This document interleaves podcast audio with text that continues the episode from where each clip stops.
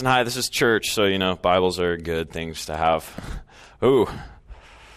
Or you can get out a fake Bible on your phone. You can do that. Oh. Woo! I said it. I said it.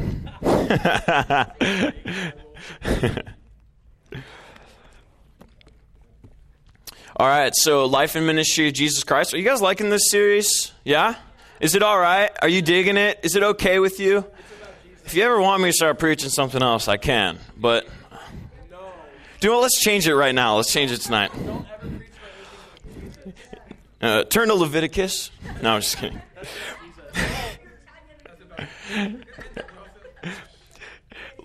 Matthew chapter five. Matthew chapter five. We're blown through the Beatitudes, doing two per week. We are almost done. This is the second to last week in the Beatitudes. And uh, turn to Matthew chapter five, and please stand for the reading of the word of the Lord.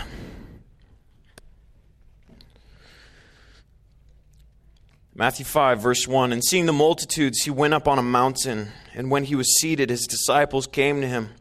Then he opened his mouth and taught them, saying, Blessed are the poor in spirit, for theirs is the kingdom of heaven. Blessed are those who mourn, for they shall be comforted. Blessed are the meek, for they shall inherit the earth. Blessed are those who hunger and thirst for righteousness, for they shall be filled. And then this week's, Blessed are the merciful, for they shall obtain mercy. Blessed are the pure in heart, for they shall see God. Lord, we love you. We praise you. Your word is awesome. I'm so stoked to get through it with all of these people. And so, Father, I, I pray that you would anoint tonight, Lord. You are a personal God, so speak to each and every one of us personally and corporately as well, Lord. And so, Father, be God tonight. In Jesus' name. And all God's children said, Amen. Amen. Have a seat. Relax. Don't fall asleep, though.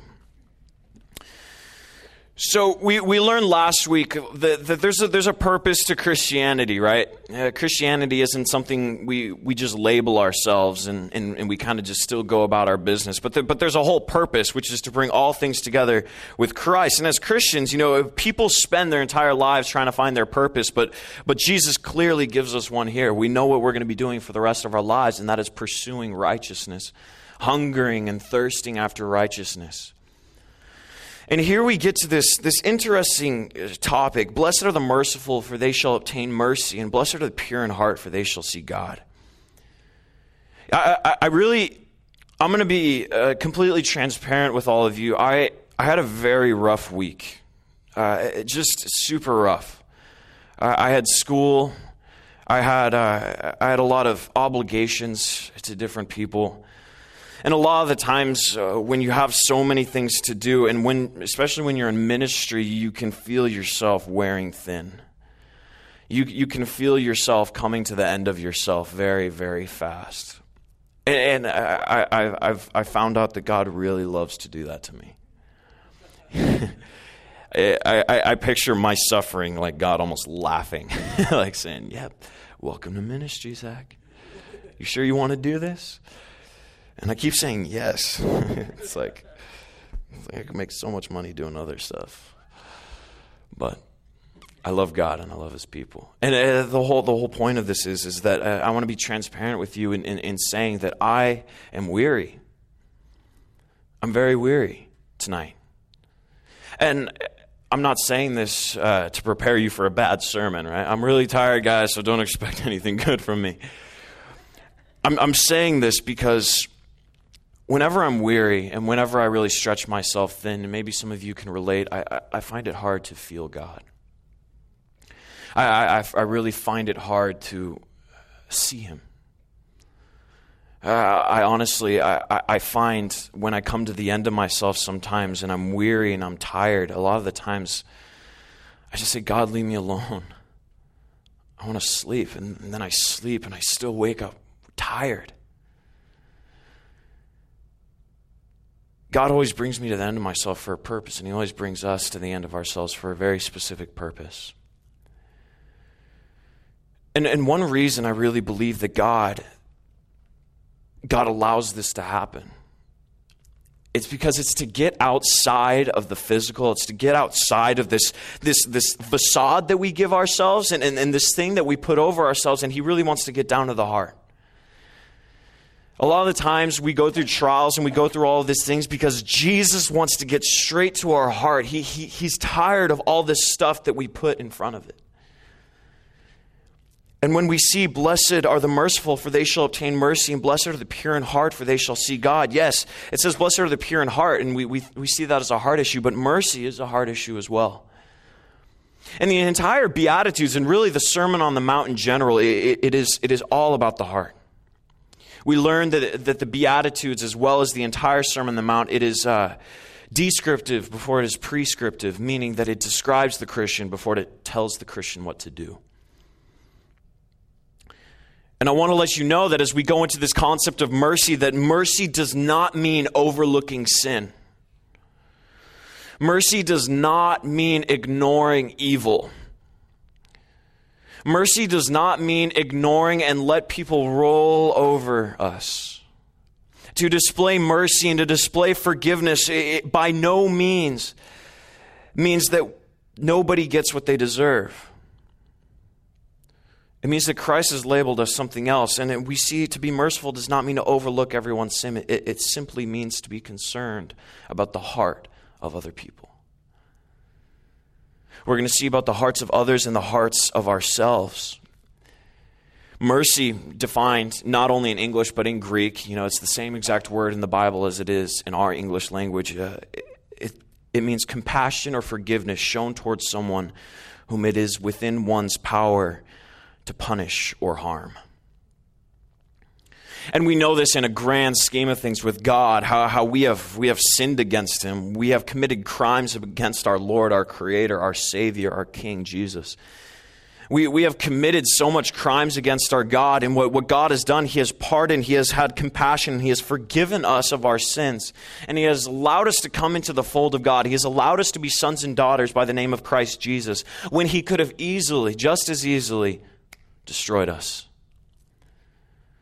As mercy, does he overlook our sin? No. He redirects the wrath to Jesus and off of us.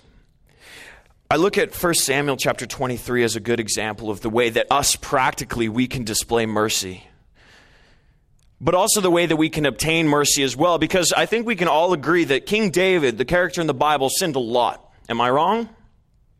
Maybe. Come on, somebody. He sinned a lot.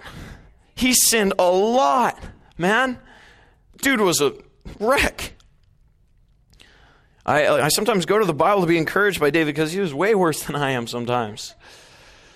Man, this David, this mighty man of God, but God always showed him mercy.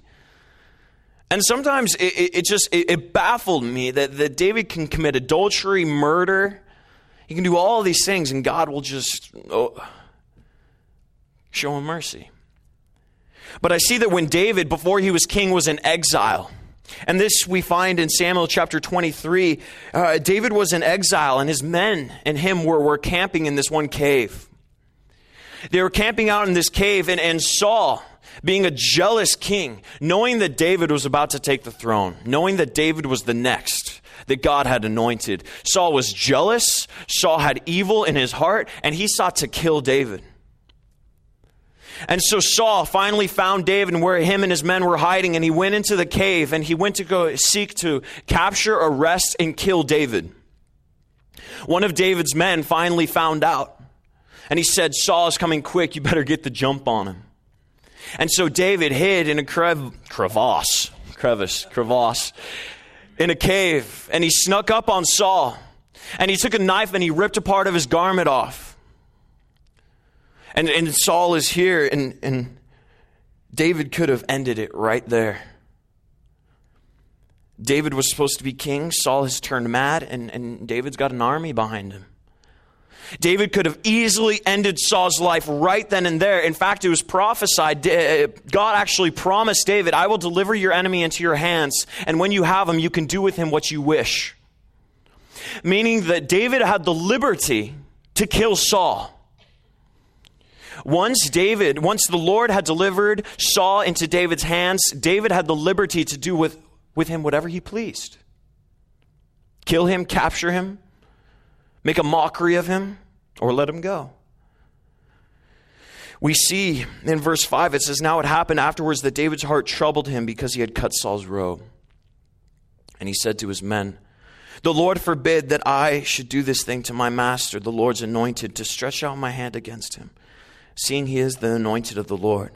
So David restrained his servants with these words and did not allow them to rise against Saul. And Saul got up from the cave and went on his way.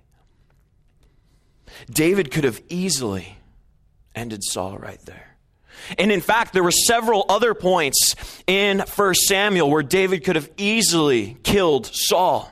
There was another portion of scripture, uh, a couple chapters afterwards, where Saul was laying on the floor, sleeping, exposed. David and all his men were going through the camp, and David could have just ended it right there, but he didn't. David was more concerned about the heart of Saul than he was about revenge. We see that uh, this is the Lord. Uh, this is the Lord's anointed one. God has chosen Saul for this specific time to be king. And you know what? I may be king one day, but he is king now. The Lord has labeled him as such, and I will respect that, and I will show mercy on him. He was concerned. David was, was concerned with how God had labeled him. Many times, there's so many annoying people in my life. I don't know about you, but like, there's just some annoying, none of you guys, don't worry. There's, there's just some annoying people in my life. There's, there's people that will sit down with me or, or they'll speak with me, and I'm just like, I want them to stop. And it's for several reasons. Maybe, maybe they're just mean. I have, I have a very big problem with rudeness sometimes. You know, not joking rudeness, but, but people that are just deliberately rude for no reason, that, that, that vexes me. And when rude people, it's, it's concerning to me. But not only that, we can go at a global scale. We can go at, at issues that we all know. Rape, domestic violence, abortion. All things that cut to our heart. There's a lot of trouble in this world. And I, once again, I'm not being pessimistic because there's not there's there's an, there's a message at the end of joy and hope, and that's Jesus. But I feel honestly that sometimes, sometimes I, I, I look at the brokenness of some people, and I don't look at them as God has labeled them, which are treasures that God pursues and God loves and God wants. But I see them as annoying. I see them as pests, and I see them as not worthy of mine or God's time. This is the way I look at some people. I look at some people and, and, and they just annoy me for whatever reason it may be. But I don't see them through the lens of the gospel. If I were to see them through the lens of the gospel, I would not stop until they knew Jesus. This is an issue with my heart. My disconcern for others' hearts reveals an issue in my heart. My lack of concern for other people's hearts reveals something profoundly wrong with my heart.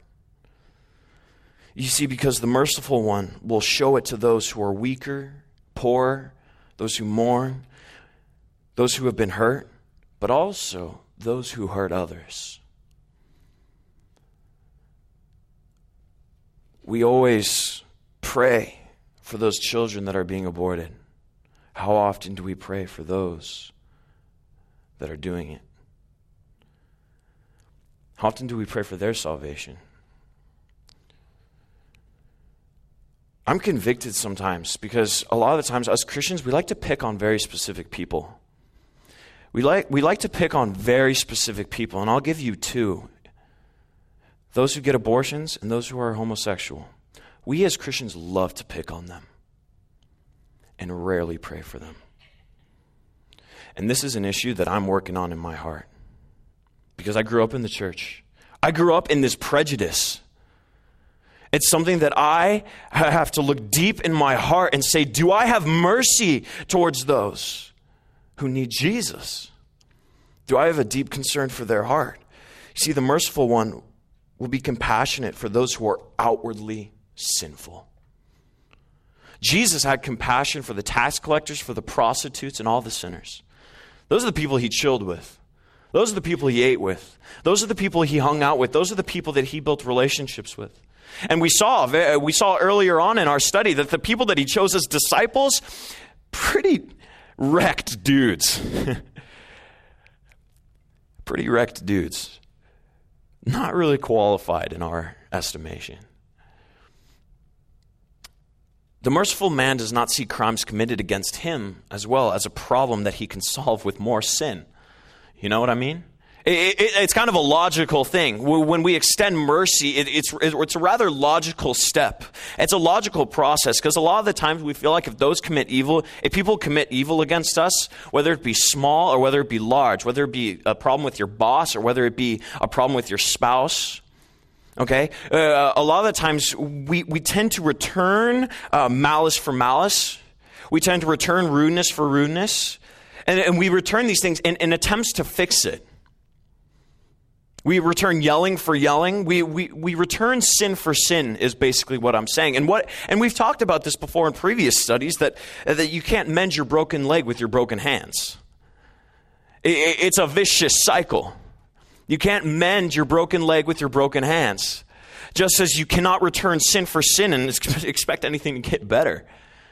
If somebody gossips against you, why on earth would it be logical to gossip against them? Because then it's just going to return right back to them, and they're going to return it right back to you. Mercy is the solution for peace. Mercy is the solution to changing our hearts. The merciful person has a deep concern for those that commit sins against them. The merciful have a, a, a deep need and a deep desire to really help those who will never help them. Ever. That's what the merciful person does. And God rewards that. It says, blessed are those who show mercy, for they shall obtain mercy. God rewards that, just as he rewarded David time and time again, because he had showed mercy to Saul time and time again. And so we know that those who are merciful, those who are part of God's kingdom, have a deep concern for those that will never probably show them any kindness. And we see this, you know, Jesus died for those who would probably never even want him, but he wants them. This is reflecting our Savior. And, and, and so this gets into the point where we look at the pure in heart. It says right here, blessed are the pure in heart, for they shall see God. And so so we know that, that a Christian has a deep uh, concern for the hearts of others. But I, I, I know in my tendency, in my, my sinful tendency, I really, I love to look at the sins of others and actually seek to help them, all while ignoring my own. I don't know about you, but I mean, I'm, I'm I suck. I want you to picture something. And this in youth ministry, and you know, for those of you who are in college, you probably know this fairly well, this situation. A girl um, is dating a guy who is a complete and total loser. A girl's dating a guy who is a total moron. He mistreats her, he lies to her, he cheats on her, he steals away her purity. Boo! Dude, we, we we I see this all the time, you know, in youth ministry, and also I'm a college kid, so it's just like I see this, I'm like, why that? She's so beautiful and she's so amazing. It's like, and he's, what the heck is he? Like, what kind of monster birthed that? Like, like what? Like, no, it's like no, it's like it's one of those things where it's like you see these types of men, and you're like, that's not human, almost. You know what I mean? That that's not human. Or it's like these, these, some of these guys are disgusting. You know, and, and, and sorry, this bitterness, like past things that I've gone through. I'm sorry. You know, it's coming out. It's all coming out, guys. Let's stop and pray. No, repent. Now, her friends know this. And I, I think a lot of you can relate to this type of situation. Her, her, her friends know this. Her friends know that this guy's a schmuck. Okay. So they get together and research every aspect of this guy. They follow him, they stalk him and find it, and they document every single point where this guy has gone wrong. They go on his Facebook and his Instagram, and they record every naughty thing that he's ever done or every, that ever uh, he's posted. And it's, they've they've documented, and they've even documented how he spends his money. And then, then they write a thirty-page thesis on how, why this boyfriend stinks, right? And then they present it to the girl, and she reads it. Is that going to change anything? No. It changes nada. No matter what type of logic her friends can present to her, no matter what, she's like, oh, but he's so sweet. You just don't know him like I do. Right? Can I get an amen? Like, like this, this is something that, that she doesn't listen. Because if the heart is being driven one way, where the mind is, it doesn't matter. If if the heart is going in one direction, if the heart is clinging on to something, oh, who the heck matters what I think? In our culture, the heart signifies emotions, right? In our culture, it signifies emotions, what we feel and what compels us. Uh, but the Bible has a different meaning. The heart uh, has an entirely different meaning in the Bible. And really, when the Bible speaks of the heart, it speaks of the seat of our affections and our motivations. The seat of our affections and our motivations. That, that's, that's when Jesus speaks of the heart. When he speaks of the pure of heart, pure are those with when their motivations and their affections are pure. Okay, it's pure motivations. The whole of our inner life, the inward that drives the outward. And this is why Jesus was always concerned with the heart, because he knows that it's not what you do that makes who you are, it's who you are that makes what you do. Okay? Who you are makes what you do. In Proverbs four twenty-three, it says, guard your heart above all else, for it determines the course of your life. Where your heart is, where your affections are, where, where the core of your motivations are, that will dictate every single decision that you make. And the issues that we as Christians need to look at are heart issues. First and foremost, before practical issues, before uh, we tell ourselves to do what we want to do, before we try to dictate what other people's ought to do, what other people ought to do, or what we ought to do, we ought to look at our hearts first, because it is out of our heart that drives our actions. Now, it's funny how, um, and not in, in, in you see in movies and, and in, in culture, it's it's our heart is the one place that is untainted, isn't it? Follow your heart. What does your heart say? Right? You see that in romantic comedies all the time, right? Just, just what does your heart say? Follow your heart. Follow your heart. For guys and girls, that means totally different things. Okay? Follow your heart. The, it, it, and, and for some reason, it, it, if everything else in the world is sick and impure, we can we can just look into our hearts and find the right thing to do. For uh, like the outward would never affect the inward. Like the impurity of our world would never affect our hearts, right? Our heart is the one untainted, purified, clean thing that we have. Right. You see, I often find myself living a double life. One outwardly and one inwardly. You see, Jesus says that, that the problem can't be the solution. He says in Matthew fifteen eighteen, but the words you speak come from your heart. That's what defiles you. He's saying that the the sin that you commit, it all starts here. It all starts right here in your corazón. Okay? This is where it is. And and a lot of times why I say I, I, I find myself living a double life, it's because I'm, I outwardly praise God while being inwardly impure. If our hearts are the one clean thing, then why do I sin? Because it is the inward, the driving force by which all that we do, if we just look into our hearts and that's the only pure thing that we have, then how on earth would I be able to sin? If my convictions dictate what I do, then why is sin even an issue for me? I live a double life. I don't know about you, but I live a double life all the time. And especially working in ministry. And you can do this at your job, And I think this is why we like we like spy movies, to be honest. I think this is why we like spy movies so much, because there's this there's this tension and there's something that builds up inside of us when we see a guy who has this secret life and he's keeping it from his family, and he's and there's this always, we're on the edge of our seats wondering if they're going to find out. I don't know if any of you watch Breaking Bad. Okay, but I, I watch it. I will confess it on the pulpit. I watch that. I mean, I, I'm not proud of it, but I, I, I watch it sometimes, every time. And and and and, there, and the char- and the main character, Walter White, he he lives this double life. He lives this double life where outwardly he seems just like a middle class school teacher, sweet guy, family man, but but but he lives this other life where where he cooks crystal meth. And what happens is when he's when he's living this life, he thinks that he can separate the two. He thinks that he can he can he can commit this sin and still keep his family as well.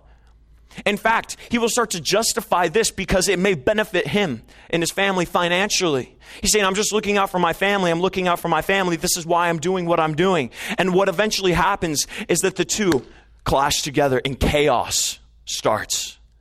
Absolute chaos. When we live this double life, when we live this life in our heart, when, when we have a specific sin that we never, ever tell anybody, no matter what, even those we are closest to, when we keep this sin, when we keep this anger, when we keep this bitterness inside of us, and we try to live this life, eventually what will happen is they will boil to the surface and chaos will start.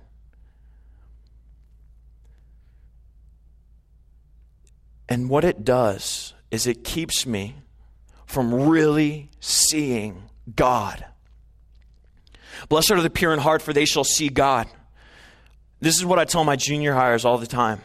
It's simple, but it's profound, and it really helps me. When you're driving and you get gunk on your windshield, what do you do?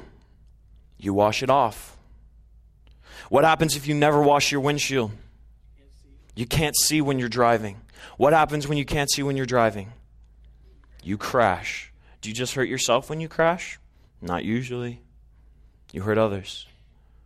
Blessed are the pure in heart, for they shall see God. Blessed are those who walk in a pure way. Blessed are those who practice righteousness. Blessed are those that will not let sin get too deep ingrained into their hearts. Blessed are those who sin, recognize that for what it is, and pull it out immediately. When I keep sin inside of me, it boils up and I can't feel God. But I want to feel God.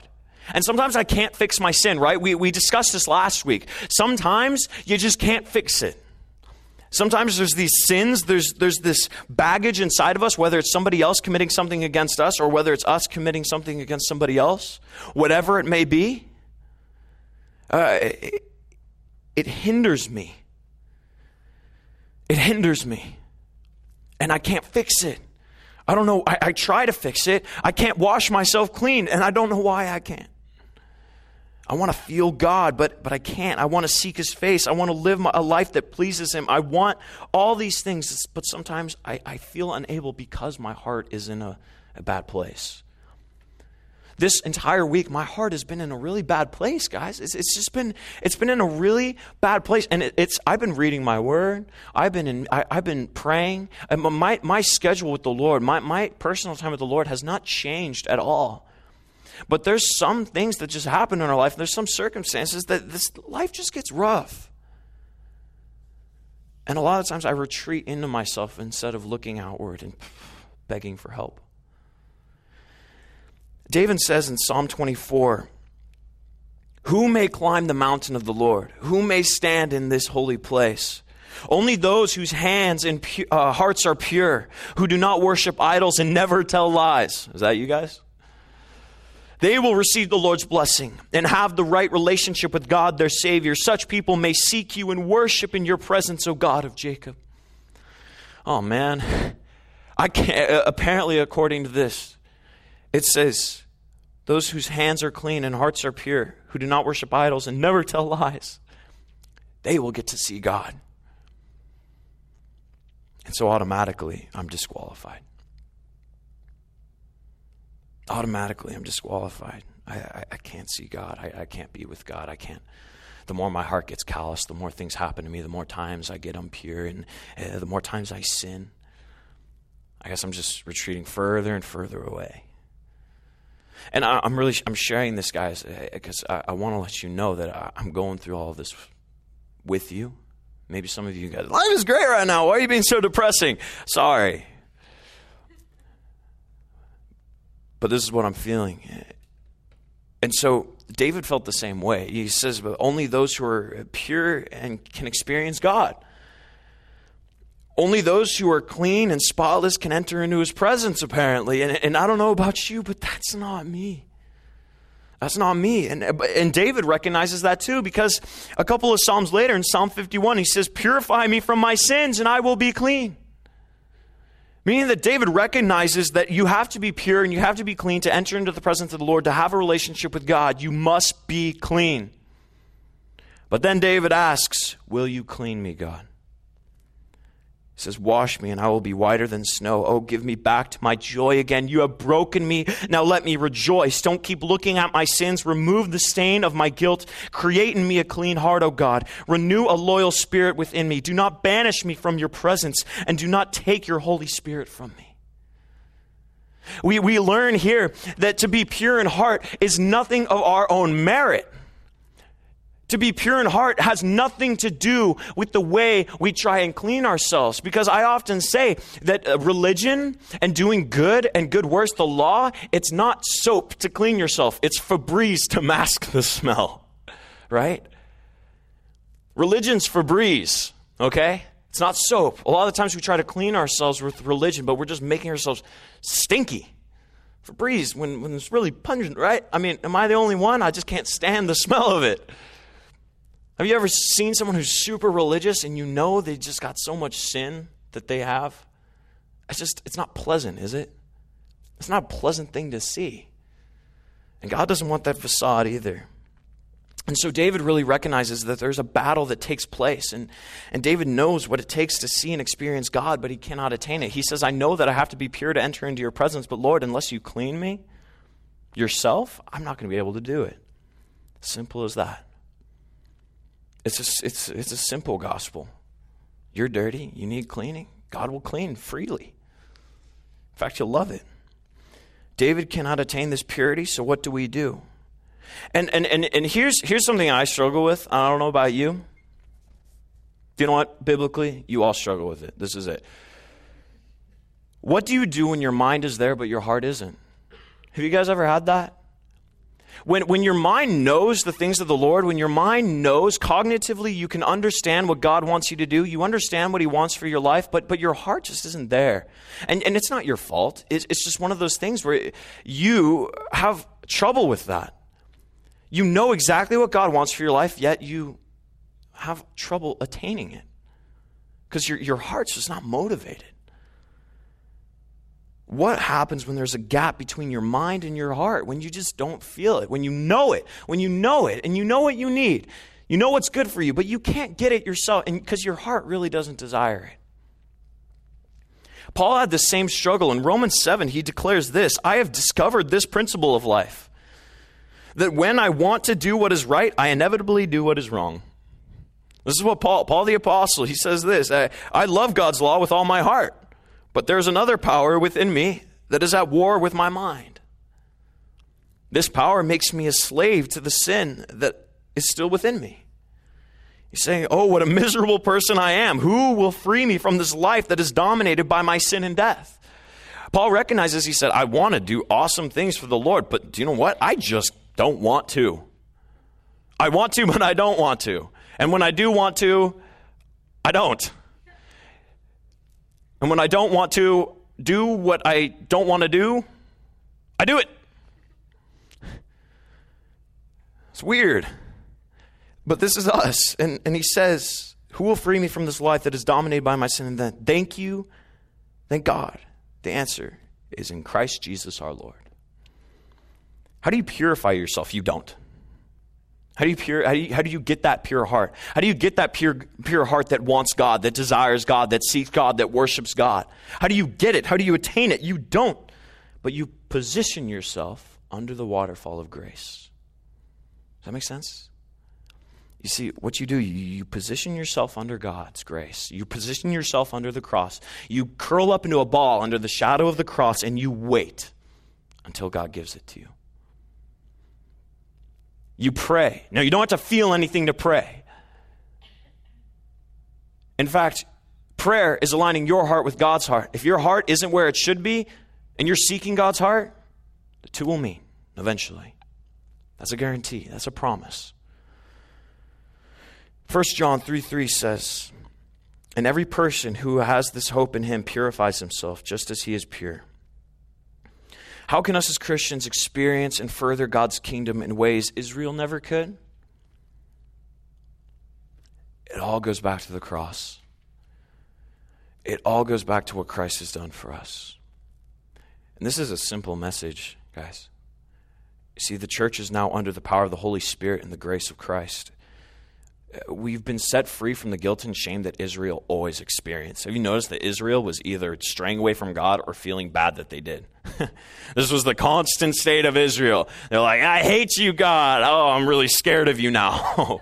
This is, this is the constant cycle, the constant cycle. They stray away. God says, I'm going to kill you. Don't do it, please. God says, oh, I'm just kidding. I love you. Come back to me. They say, okay, I'll come back to you, Lord. And then they stray away again. Constant disobedience, constant straying away, constant fear that God is going to smite them. We have Jesus. You see, we, we don't live in that place that Israel lived. We, we live under the cross. You see, because Jesus has taken all of that wrath, since Jesus has taken all of that baggage, we can now present ourselves and we can work in a, from a place where we're forgiven and we've been exchange, we exchange kindness for kindness. Uh, God has extended so much grace to us and he loves us no matter what we do. And so now, knowing that and having that freedom, knowing that Jesus purifies us, we can now seek the face of God with liberty. Knowing that Jesus has made a way for us to be purified, it is now our job to seek his face. Jesus has wiped away the dirt. It's our job to press forward. And that's why it says in First John three three, and every person who has this hope in him purifies himself just as he is pure. We walk in a perpetual state of seeking God's face because Jesus has purified our, him, our, him uh, us. Jesus purified us. Sorry, I'm tired. We approach his throne in confidence. And now this isn't confidence in ourselves. It's confidence in what Christ has done for us. I really struggled with this message.